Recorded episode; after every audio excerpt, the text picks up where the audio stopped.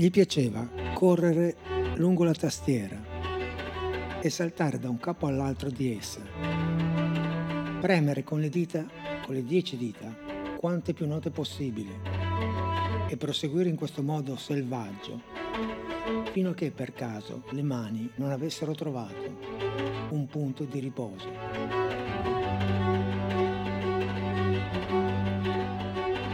Queste parole sono di Johann Nikolaus Forkel,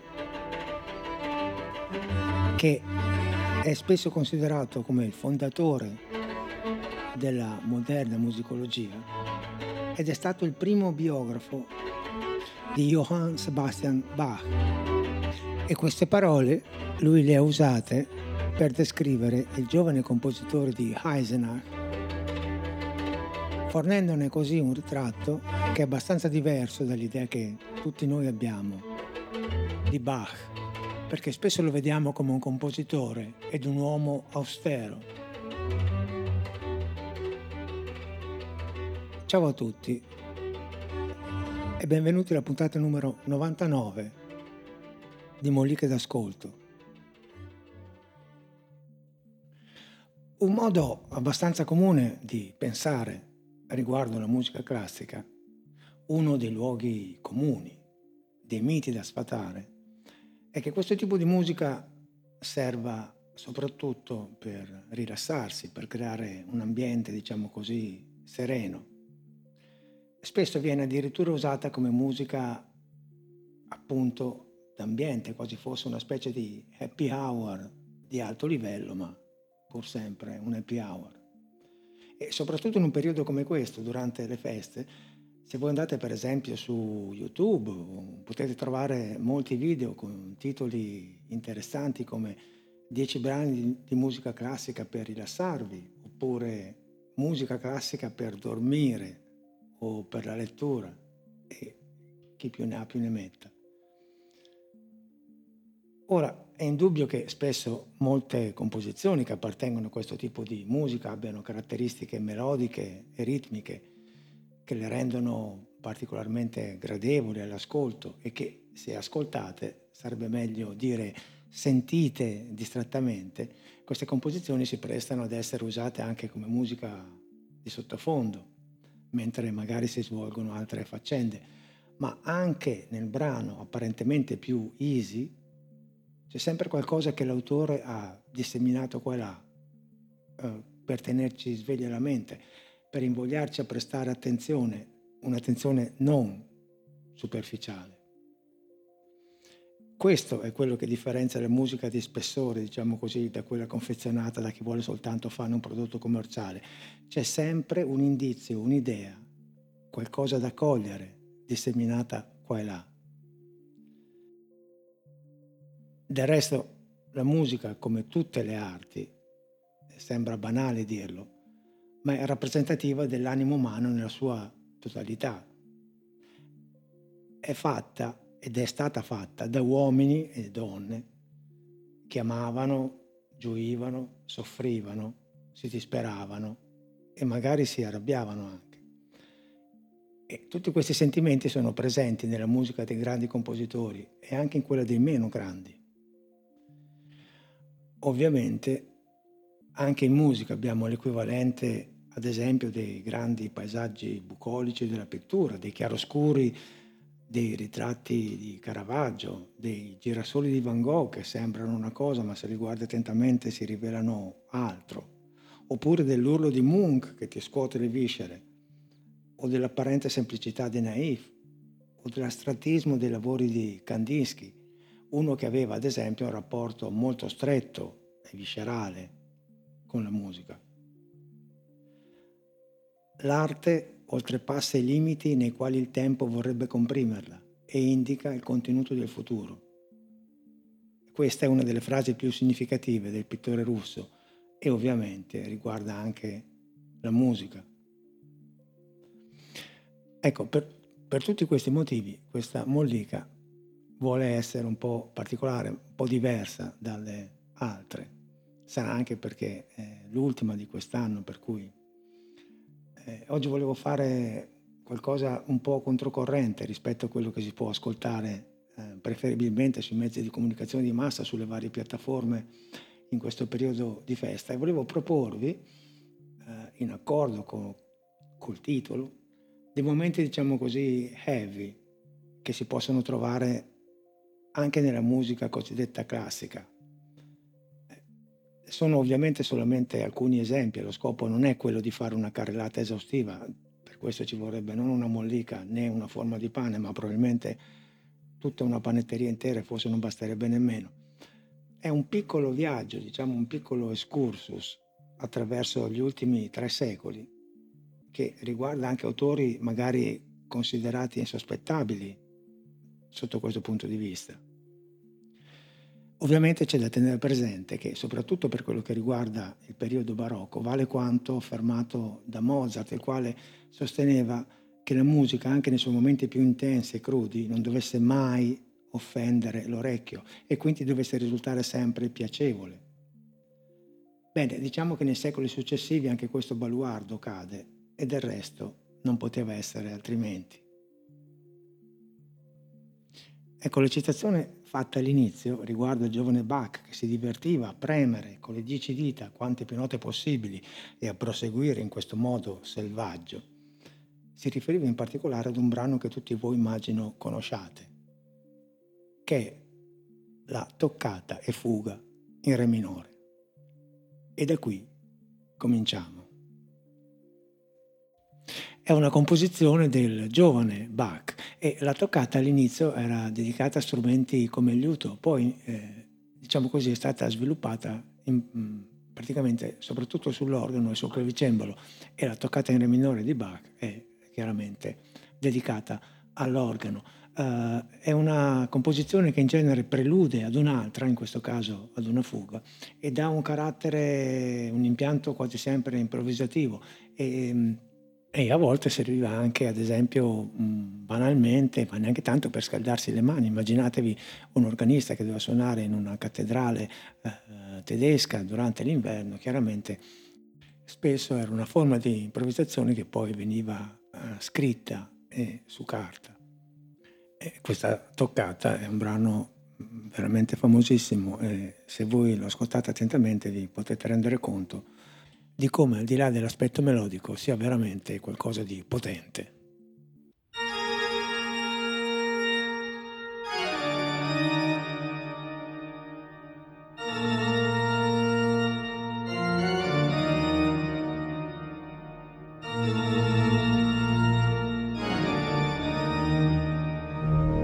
Sentite qua.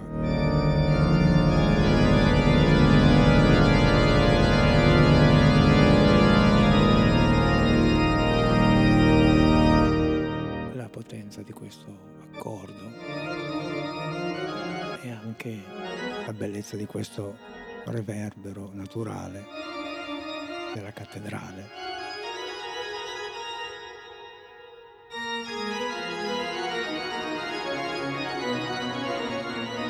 Certo, non una musica da sottofondo.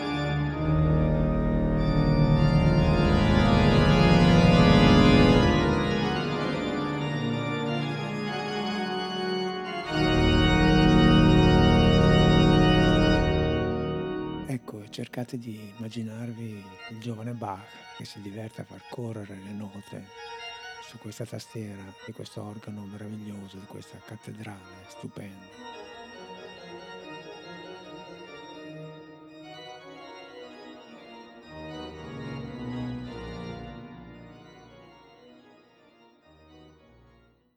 Tra l'altro questo brano, come abbiamo detto nella mollica numero cinquantanove, nella quale abbiamo parlato dell'influenza di Bach sulla musica leggera e su molti musicisti della musica leggera, questo brano è stato preso e rivisto e riproposto da moltissimi musicisti rock, ma non solo, ed è diventato una delle composizioni più famose, più importanti di questo enorme musicista, nonostante sia, come avete potuto sentire, estremamente massiccio. Ma se è abbastanza logico così associare l'organo a canne eh, da chiesa, che è uno strumento imponente, eh, è logico associare una musica, diciamo, molto strong, molto forte, ehm, magari lo è un po' meno. Pensare a strumenti dolci e delicati come gli archi, che possano eseguire una musica eh, heavy. E cominciamo sempre nel periodo barocco con eh, un compositore di cui abbiamo parlato più volte, che è eh, l'italianissimo eh, Antonio Vivaldi, il quale già nella sua composizione più famosa, più celeberrima, che sono le, le quattro stagioni, nel concerto dedicato uh, all'estate, all'ultimo movimento, uh, utilizza gli archi in maniera veramente importante e anche abbastanza massiccia. C'è da dire che eh, le quattro stagioni sono uno dei primissimi esempi della cosiddetta musica uh, a programma, cioè di di composizioni che vogliono avere un carattere descrittivo. Eh, c'è da notare che eh, tutti i concerti delle quattro stagioni sono mh, preceduti e accompagnati da dei sonetti, eh, la cui attribuzione è incerta, ma molti pensano che siano stati scritti dallo stesso Vivaldi, che descrivono sensazioni e immagini che poi Vivaldi ha cercato di riportare in musica. Ad esempio, nel terzo movimento del concerto riguardante l'estate si parla di una di una tempesta e il sonetto relativo così recita: ah, che purtroppo i suoi timor son veri, tuona e fulmina il cielo grandinoso, tronca il capo alle spighe e ai grani alteri. E questa è l'idea di un temporale estivo che aveva Vivaldi all'inizio del Settecento, e notate come gli archi, pur eseguendo qualcosa di comunque ancora melodico e facile da ricordare, siano adoperati in maniera anche abbastanza aggressiva.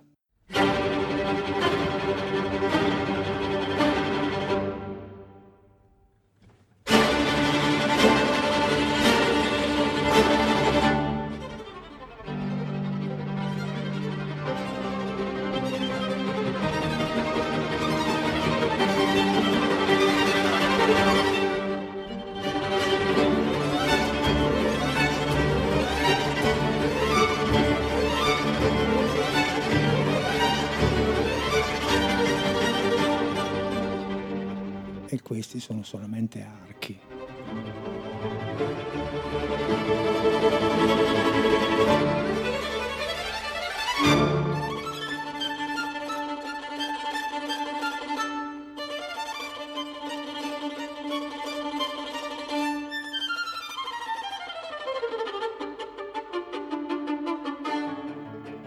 Ma un momento veramente strong, veramente importante da questo punto di vista, Vivaldi lo ha raggiunto eh, in una delle ultime eh, variazioni di una sua composizione eh, molto famosa, di cui abbiamo parlato proprio la mollica scorsa, la numero ottantotto, riguardante la follia di Spagna.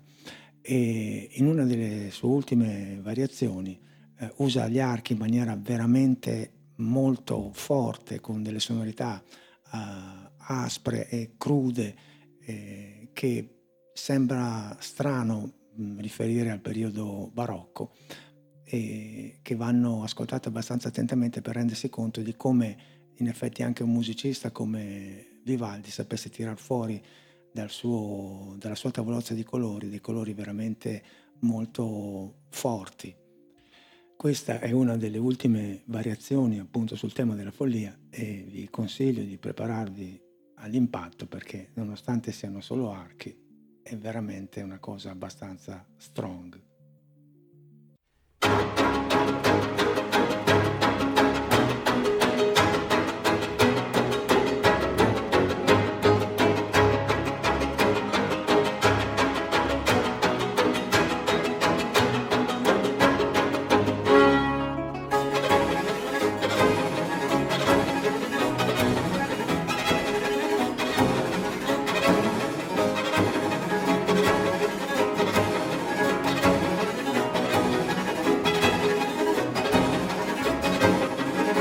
Come ho già detto, sembra Jimi Hendrix che incontra un gruppo di metallari veramente molto arrabbiati.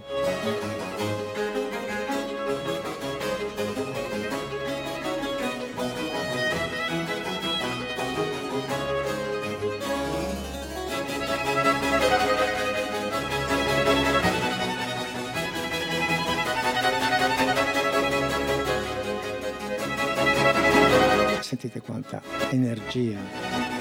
Qua è più melodico rispetto a prima, ma è sempre forte. Eccolo qua.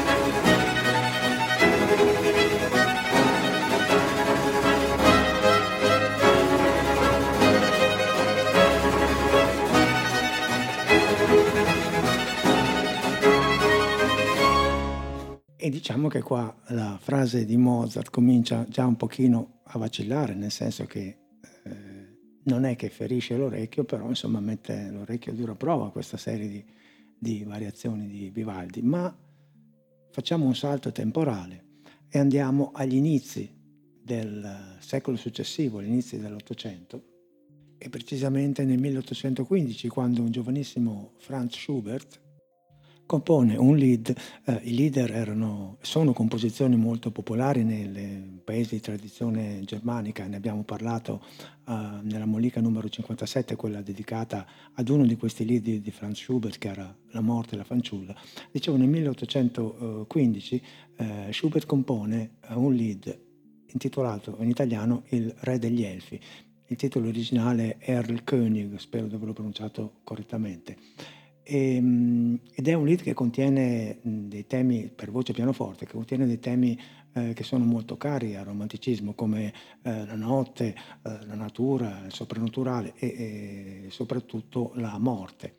I versi narrano di un padre che eh, con una precipitosa cavalcata notturna cerca di portare il proprio figlio eh, moribondo presso il vicino villaggio per prestargli soccorso, e il figlio durante il viaggio vede, eh, dice di vedere re degli elfi, eh, il quale lo invita dolcemente a seguirlo, ma eh, il figlio spaventatissimo non lo segue. Allora il re degli elfi decide di ricorrere alla forza e la cavalcata prosegue sempre più frenetica, fino a che il padre, giunto a destinazione, si rende conto che in realtà il figlio è già morto tra le sue braccia.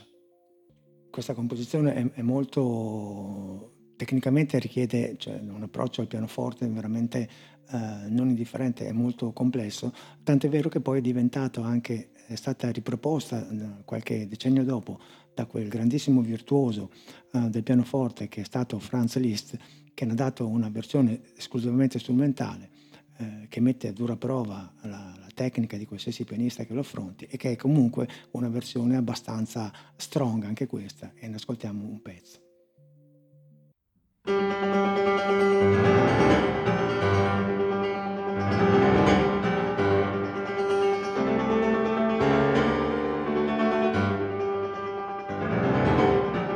Ecco questi bassi che rappresentano il correre del cavallo disperato, anche lui, nella notte. E questa è la melodia del canto, presa con la mano destra.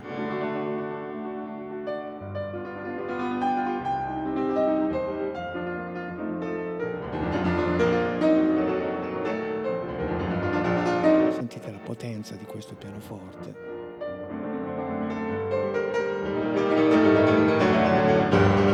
E la dinamica. E il virtuosismo che richiede all'esecutore.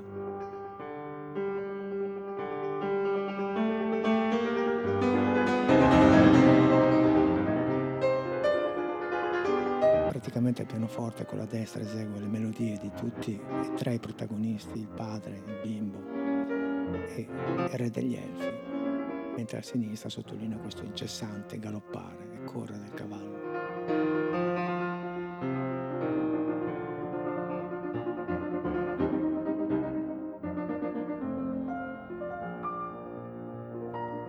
Ecco poi questo momento più disteso, e poi riprende la parte più frenetica. Ed è ovviamente una composizione meravigliosa che va ascoltata sia in questa versione sia anche nella versione, diciamo così, originale per voce e pianoforte. Eh, se la cercate, il numero di catalogo è Schubert D trecentoventotto.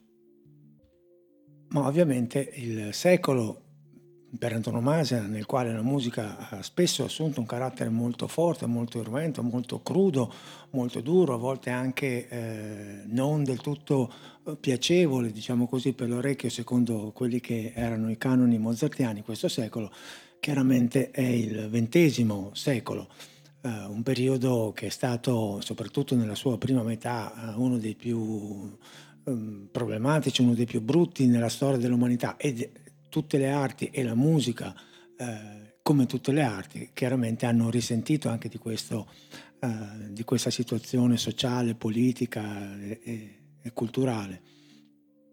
Ed è, è evidente che uno dei brani più significativi, più indicativi da questo punto di vista è eh, Le Sacre du Printemps di Stravinsky, ma di questo parleremo oh, tra un attimo, perché nello stesso periodo, più o meno intorno al millenovecentoquattordici quindici, cioè subito prima dello scoppio della prima guerra mondiale, eh, un compositore inglese, inglese Gustav Holst, eh, scrisse una suite intitolata The Planets che che prevede un organico molto uh, grande, come era um, praticamente usuale in quel periodo. Uh, ci sono ad esempio sedici suonatori di strumenti uh, ad ancia, uh, cioè i cosiddetti legni, uh, e poi ci sono quindici ottoni, la famiglia degli archi estremamente rafforzata. Il primo brano di questa suite, che si intitola Mars, eh, con il sottotitolo Il portatore della guerra, e già questo vi dà un'idea di che tipo di atmosfera il brano avrà, è una delle eh, composizioni, delle sue composizioni più famose, e, ed una delle prime cose che si possono eh, notare ascoltando questa suite, questo brano in particolare, è, è quanto questa musica sia stata presa e utilizzata eh, come fonte di ispirazione, eh, anche in senso letterale, come citazioni, proprio nel, mh, in molte musiche mh, delle colonne sonore dei film.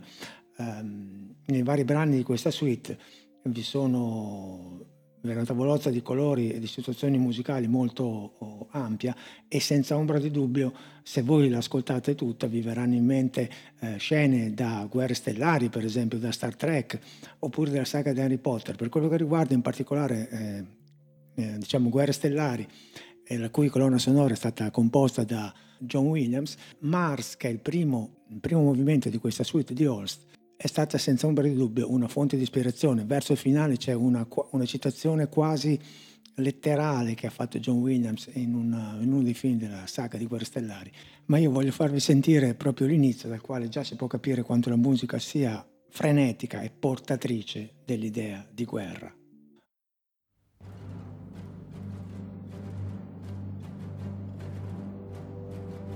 Ecco anche il Il ritmo, che è un ritmo in cinque movimenti, contribuisce a creare questo senso di marcia molto inquietante.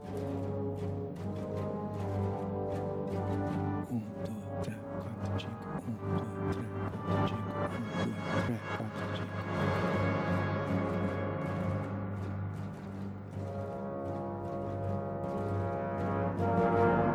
Questa melodia inquietante degli ottoni.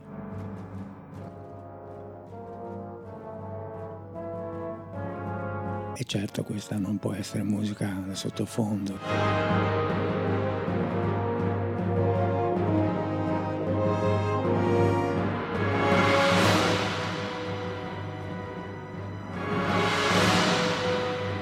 Sente queste sciabolate degli strumenti a percussione.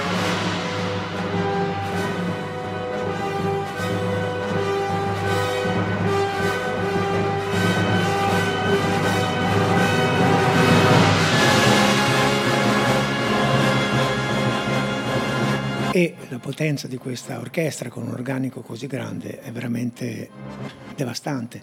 Ma se volete saperne di più su questa suite, su questo brano in particolare, la mollica di riferimento è il numero quarantatré. E arriviamo al brano forse più significativo dal punto di vista di questo impatto così un po' aggressivo della musica, che è un brano che ha stato uno dei più importanti nella storia della musica in generale, che è Le Sacre du Printemps di Stravinsky, tradotto in italiano in maniera molto brutta con La sagra della primavera, che è una cosa che ricorda molto salsicce e salamelle, mentre invece Il rito della primavera è un titolo che si adatta molto di più a questa composizione, che è veramente un capolavoro. Il ritmo diventa qualcosa di eh, fondamentale, è una composizione estremamente aggressiva, della quale abbiamo parlato in maniera specifica in ben due molliche, la numero otto e la numero nove, ma volevo farvi ascoltare un pezzettino che si intitola La glorificazione eh, dell'Eletta, che vi può dare un'idea dell'atmosfera generale di questa composizione, dove ritmo e aggressività la fanno da padrone.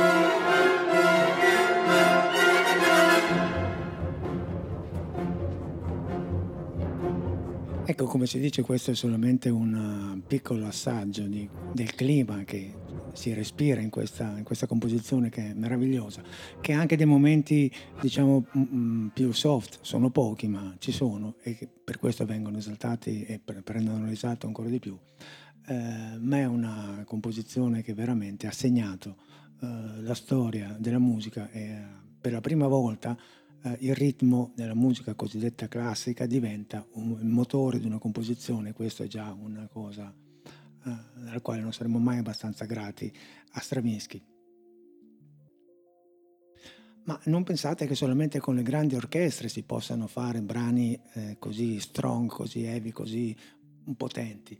C'è un compositore di cui abbiamo parlato nella Molliche numero ventiquattro a proposito di, di un secondo movimento del suo concerto Uh, per piano orchestra, uh, del, secondo, del terzo concerto per piano orchestra, che è un movimento spettacolare, ehm, che è Bella Bartok, ungherese, che nella sua musica ha sempre avuto un'attenzione molto uh, evidente per, per il ritmo, anche ehm, per le radici culturali da cui proviene la sua terra, che è una, una terra che ha sempre prodotto musica ritmicamente molto uh, importante.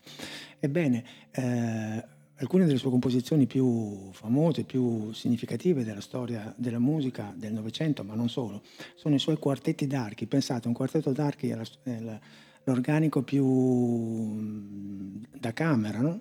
Più classico, due violini, una viola, un violoncello, strumenti che in genere vengono usati per ottenere delle sonorità molto morbide, molto melodiche, come nella grande maggioranza dei casi. Ebbene, lui, non solo lui, ma lui in particolare, ha saputo utilizzare questo organico anche in maniera molto aggressiva, come ha fatto nel quarto quartetto, nell'ultimo movimento, in cui veramente questi quattro strumenti, questi quattro legni, che, come ripeto, di solito dovrebbero avere un suono morbido e carezzevole, vengono uh, usati in tutt'altro modo, che è questo.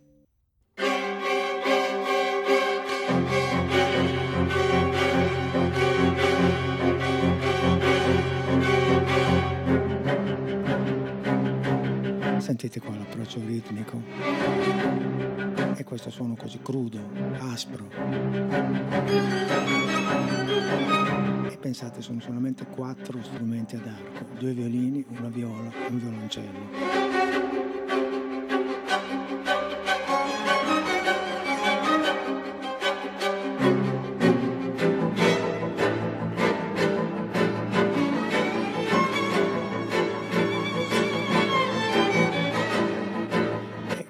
Si sente anche l'influenza del Sacre du Printemps di Stravinsky, evidente, non in questo brano in particolare, ma nell'evoluzione che la musica ha avuto nel Novecento da questo punto di vista.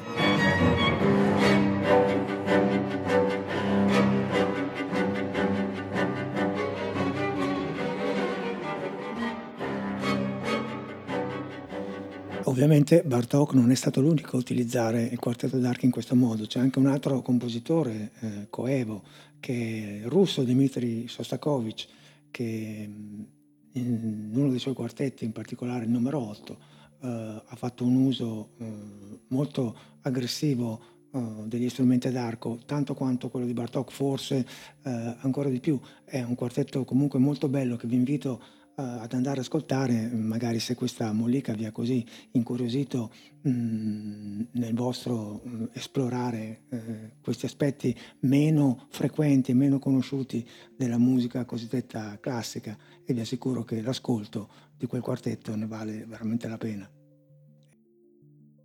Ma visto che siamo buoni in fondo e che questa è l'ultima mollica dell'anno, volevo eh, così farvi gli auguri per il nuovo anno, lasciandovi con un brano di tutt'altro tipo che ho ascoltato proprio recentemente nel preparare questa mollica.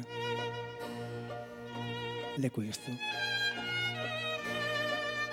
Ed è il secondo movimento del concerto dedicato all'inverno, tratto dalle quattro stagioni di Vivaldi. Questo violino, accompagnato dal pizzicato degli altri archi, che dà l'idea della neve che scende, ed è estremamente adatto alla stagione. E con questo vi faccio gli auguri di buon anno nuovo.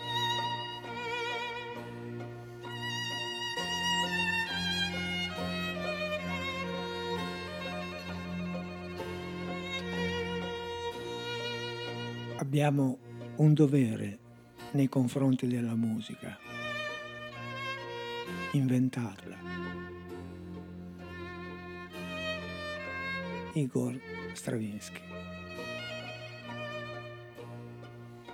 Detto questo, ciao a tutti e, al solito,